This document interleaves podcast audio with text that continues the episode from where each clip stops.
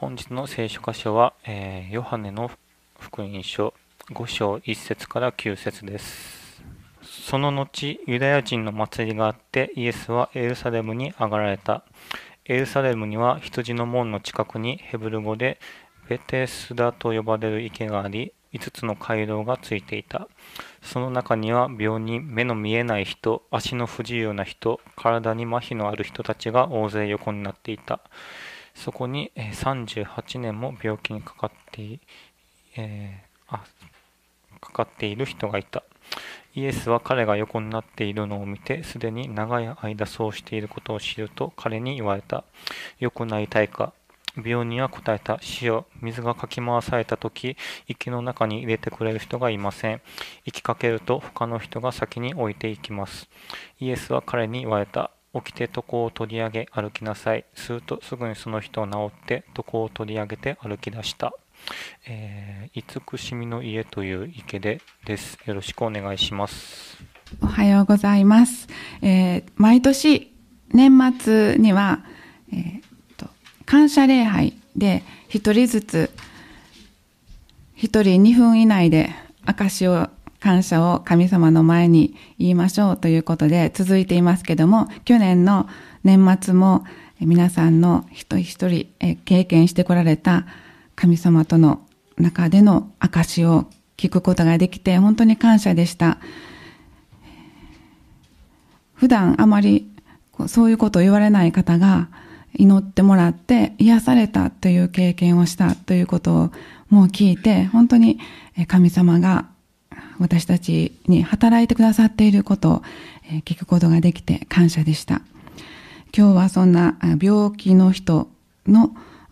ところにイエス様が行かれたところですエルサレムでユダヤ人の祭り、何の祭りであったかと書かれていませんけれども、イスラエルの国の各地から人々が大勢集まってきていました。けれどもそんな賑やかな中で、神様を礼拝する神殿に行きたいと思うけれど、そのすぐ近くにいるのに行くことのできない病気の人たちがいました。神殿のすぐ近くにあるベテスダと呼ばれる池の周りにたくさんの体の不自由な人や痛みを覚えてる人や病気の人が集まっていました。なぜかというのは、ここに小さい字で書かれています。5章の3節と5節の間に4節が抜けていて、で、下の注釈、小さい字でも、なんでこんな小さいのっていうね、字で書かれていますけれども、天使が時々この池に降りてきて水を動かす。その時最初に入った人は、病気が癒されるというふうに言われていたからです。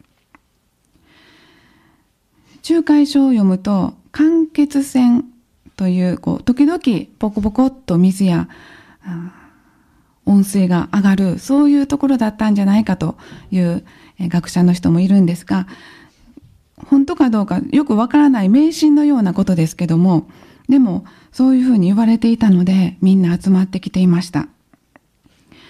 ヨハネのぜ、えーこの福音書全体はギリシャ語で書かれているんですが、この池の名前、ベテスダという言葉はヘブル語のままです。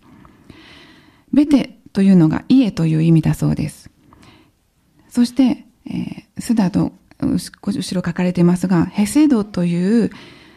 旧約聖書によく出てくる慈しみ、憐れみという単語がつながってベテスダという呼ばれている池になっての名前です。慈しみの家、神の憐れみの家と呼ばれている、そういうところでした。体の不自由な人たち、病院たちは、毎日池の周りでこの水が動く瞬間を待っていました。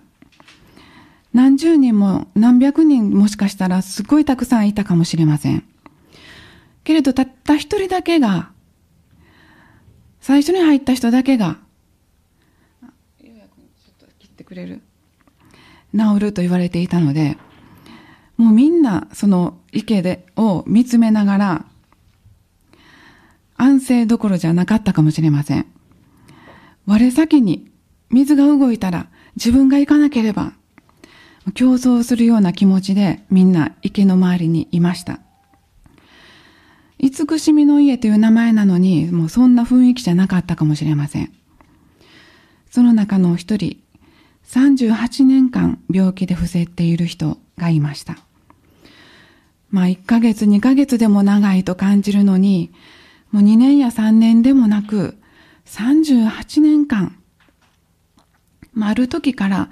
まあもし20歳からだったら、58歳、生まれつきと書かれていないので多分、えどこかの時点で病気になって、ずっと寝ているしかなかった、そういう毎日を過ごしていた人。にイエス様は近づいていかれました。まあ、なぜこの人に話しかけられたのかわかりませんが、じっと横たわっているこの人を見て、しかももう長い間なのを知って話しかけられました。良くなりたいか？まあ、そろそろ花粉症の人は耳鼻科に行かなくてはいけない季節がやってきていますけれども、こういう季節に行くと、もうお医者さんは、はい次、はい次っていう感じで、もうあの、すっごいたくさん次々患者さんが来るので忙しそうなんです。イエス様は、この人をじっと見て、長い間こういう状態やったんやなその人の気持ちを理解して哀れんで話しかけられたのだと思います。良くなりたいか？それは聞かなくてもいいような質問じゃないでしょうか。なぜこんなことを聞かれたんでしょう？はいもちろんですってこの人は答えませんでした。いやだからここにいるんですっていう答えが普通だと思うんですけども、この人は、主よ、私には水がかき回された時に池の中に入れてくれる人がいません。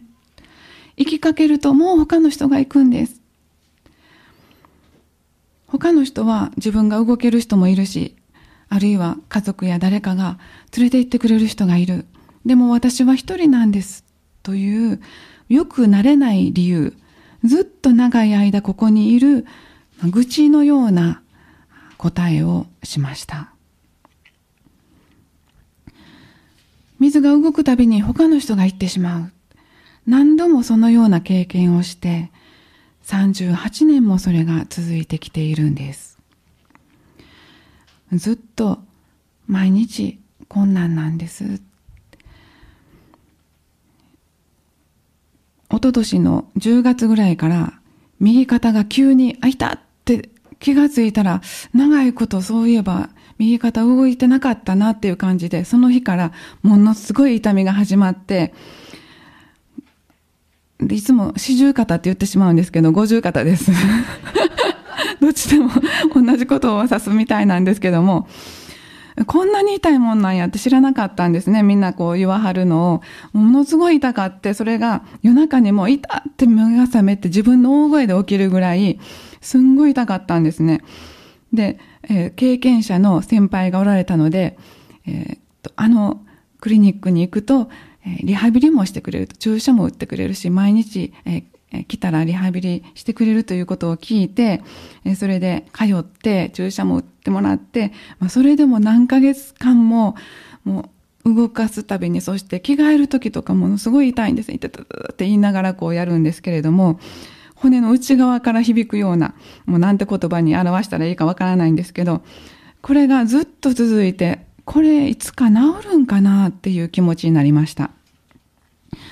けれど、9ヶ月ぐらいからですかね、今から思うと、えだんだん暖かくなってきた時に、ちょっとマシになってきたかなって、夜中に目覚めること少なくなって、あ、マシになってきてるようなって思って、それからどんどんとこう半減していって、え今では動かすことができるようになりました。上がるようになってきました。で気がつくとこっち側がちょっと痛くって だけどもこっちか右に比べると左はだいぶマシででどうやって動かしたらだんだん治ってくるのかをこうリハビリずっと通ってたので分かるので家でこうやって動かしたりとかしてもうほとんど治ってきています。まあ、皆さんもこれはいつ治るんやろう治ることがあるかなと思うような長い間、えー、苦しんできたそういう経験をされたことあるんじゃないでしょうか。良くなりたいかと聞かれてこの人は、今までも努力してきてるんですけど、無理だったんです。一人では無理だったんです。まあ、この方だけじゃなくてこの人は動くこともできないひどい状態でした。脊髄損傷で首から下が動かなくなってしまった星野富弘さんもこんなこと書かれてるんです。病院で入院して1年ほど経った時に、中学1年生の男の子が病院にいました。ターボーと呼ばれている男の子がスキーでこけて、同じように手足が動かない、麻痺している状態で、星野さんはもうかわいそうに思って、もう自分はもうある程度覚悟ができてきているけれども、こんな中学1年生の男の子が、純粋なこの子が、これから一生動かないなんてもうかわいそうで仕方がない。この少年は何とかしてあげてくださいという祈るような気持ちで、心から願って毎日見ていました。ところが、ある日、この男の子の腕が少し動いたんです。しびれが近くに変わっていったと。そそういうふうにだんだん回復していったんです。足も動くようになってきて、排泄も食事もできるようになっていきました。星野さんも喜んでよかったなって言うんですけど、後でその頃のことを振り返っておっしゃってるんです。しかし私は自分の心の中にどうしようもない寂しさが芽生えてきているのを認めないわけにいかなかった。惨めなことだけれど、それはターボへの嫉妬であった。神に祈るような気持ちでターボーの回復を願っていた私なのに、奇跡のようにターボーの体が動き始めたその時から、ターボーを見つめる私の目には、小さな影ができてしまった。喜べ、ターボーの回復を一点の曇りもなく喜べ。お前はそれほど耳っちい人間ではないはずだ。私は叫ぶように自分に言い聞かせた。私は悲しい心を持って生まれてきてしまったものだと思った。周囲の人が不幸になった時、自分が幸福だと思い、他人が幸福になれば自分が不幸になってしまう。自分は少しも変わらないのに幸福になったり不幸になったりしてしまう。周囲に左右されない本当の幸福はないのだろうか。他人も幸福になり、自分も幸福になれることはできないのだろうか。そんなに大きなことでなくてもいいのだ。たった今、ターボーの回復を心から喜べる私になれたら、私の顔はどんなに明るくなるだろう。私は大勢の人の愛の中にいるのになぜ醜いことばかり考えるのだろう。星野さんはこのような中から聖書に出会い、イエス様の救いを受け取るように導かれていきました。体の癒しも大切ですけれども、心の癒し、この罪からの解放が私たちにとって切実な問題です。ローマ人への手紙の3章の23節には書かれています。すべての人は罪を犯したので、神からの栄誉を受けることができず、別の訳で読むと、人は皆罪を犯して神の栄光を受けられなくなっています。生まれつき自己中心の心がある。そんな性質から抜け出すことができない。聖書では古い人という言葉や肉という言葉が出てきますが、それがいつも私の状態で、自分というのはそういう人間で、それは生まれ育った環境のせいだと思ったり、もう仕方ない。押し込めている。まあ、それでも時々その自分に直面して何とかしないといけない。今日こそは。そして明日こそは清い心にと決心するんです。自分では解放されることのできないこの38年間横たわっていたこの人にイエス様は良くなりたいかお聞きになりました。今までの生活を変える。今までの考え自分から変わる用意はできてるか。変わることを願っているか。この人はとっさには答えられませんでしたけれど、イエス様はこの人の心の中にある本当の願いを知ってくださっていました。五章の八節で、起きて、床を取り上げて歩きなさい。床というのは、わら布団を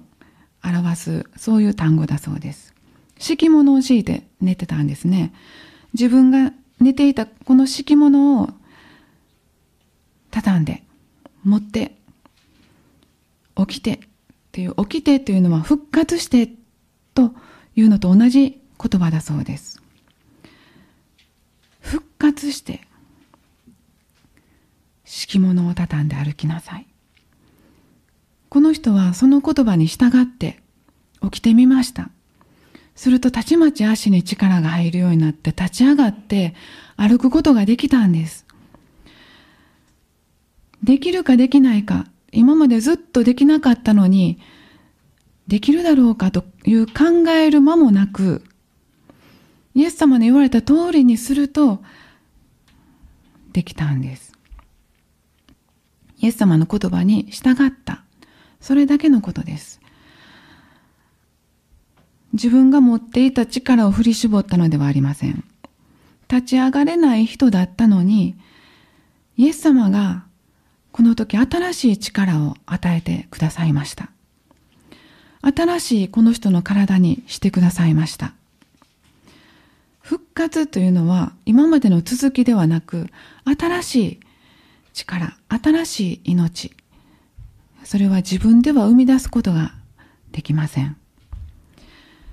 イエス様が与えてくださった力でこの人は起き上がることができました。一つ目の今日のキーワードは、良くなりたいかだったんですけど、二つ目は、新しい力によってです。床を取り上げてって、もうここに同じところに寝ている、また寝る必要がないから、もう戻ることが、戻る必要がないから、これを持って、でもこの人は自分に話しかけてくださった方がどなたなのか知りませんでした。イエス様だということを知らないまま、ただその言葉に従って起き上がっただけです。救い主だと信じたからと書かれていませんし、熱心に祈ったからとか、信仰が強かったからとかいう理由は書かれていません。ただイエス様がこの人を癒してくださいました。ところがこの日は安息日でした。9節の最後の文章で、このことが問題になってしまいました。この人が寝ていた敷物を持って歩いていると、それが見つかってしまったんです。あ、安息日にそんなもの持って歩いてたらあかんのに、注意されました。十節で、今日は安息日だ。床を取り上げてはいけない。九伝立法に違反してる。安息日を守るには、寝床を取り上げてはいけないという、その決まりに違反してるじゃないか。イエス様は安息日にも私の父は働いておられるからですと17節でおっしゃいました。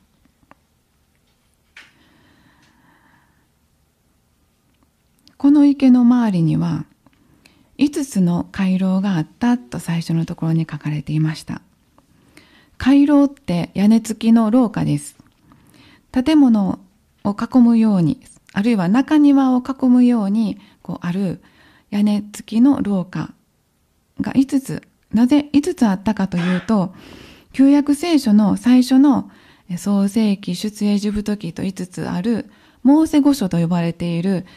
この5つを、えー、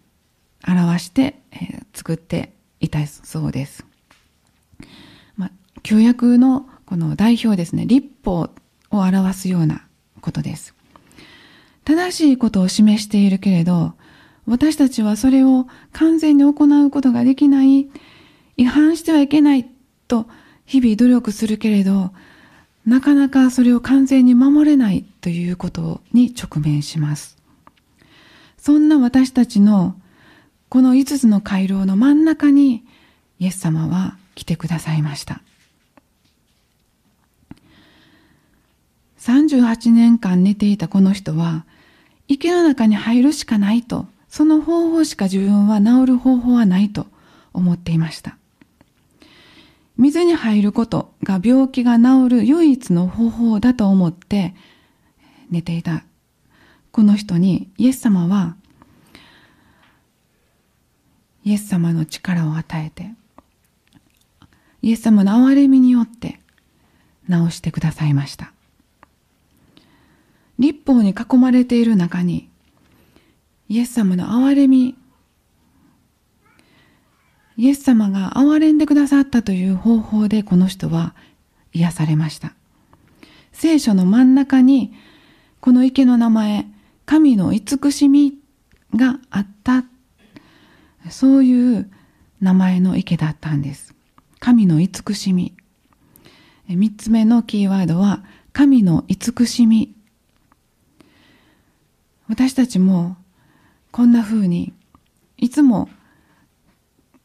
違反してはいけない正しいこと。正しい人しか天国に行けない。良い人しか天国に行けない。神様に受け入れてもらえない。神様に愛されない。というルーだルーだったら、誰が神様に受け入れてもらうことができるんでしょうか？誰がその基準にかなっているでしょうか？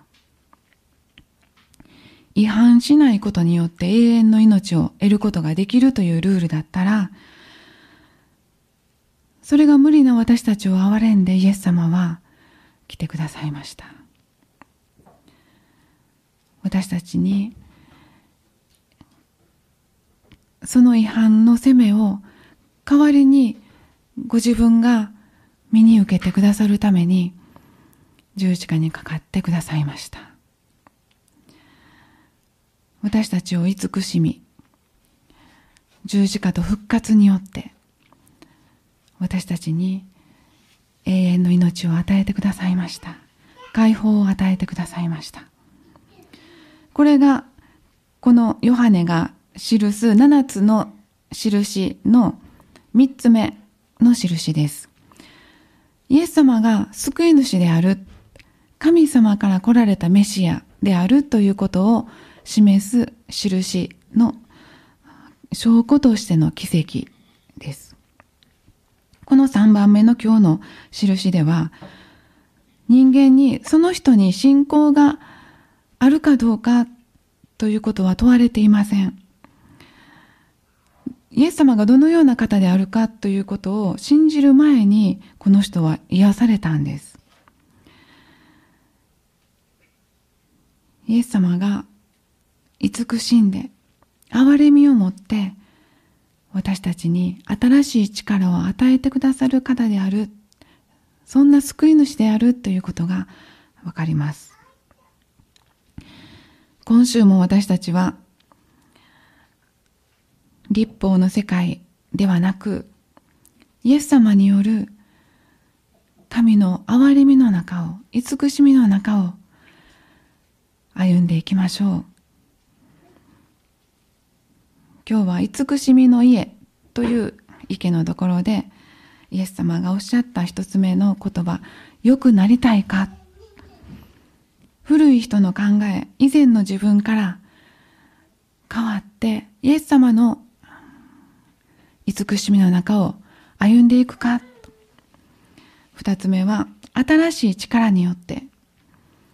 自分が持っていた力を振り絞るのではなくイエス様からいただく力によって。三つ目は神の慈しみ。イエス様と共に今週も歩ませていただきましょう。お祈りします。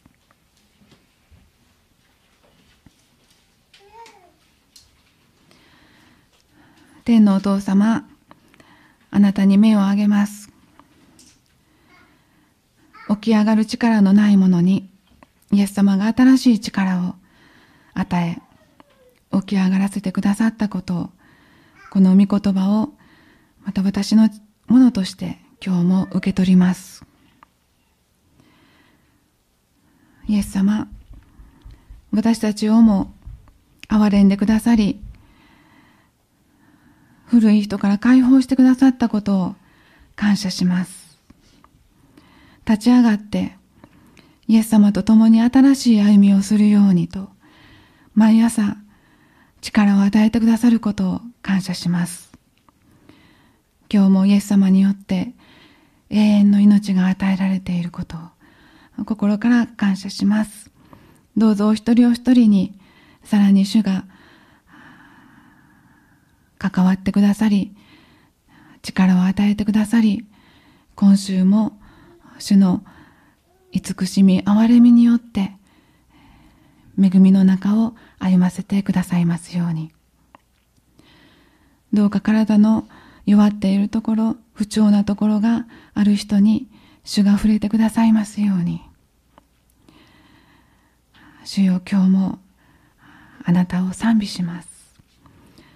生きて働く主よあなたを働いてくださっているあなたを安息日にも働いてくださっている主を感謝します。皆さんの心の底からの願いと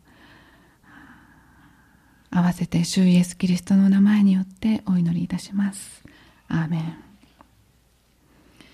もうしばらくお祈りしましょう。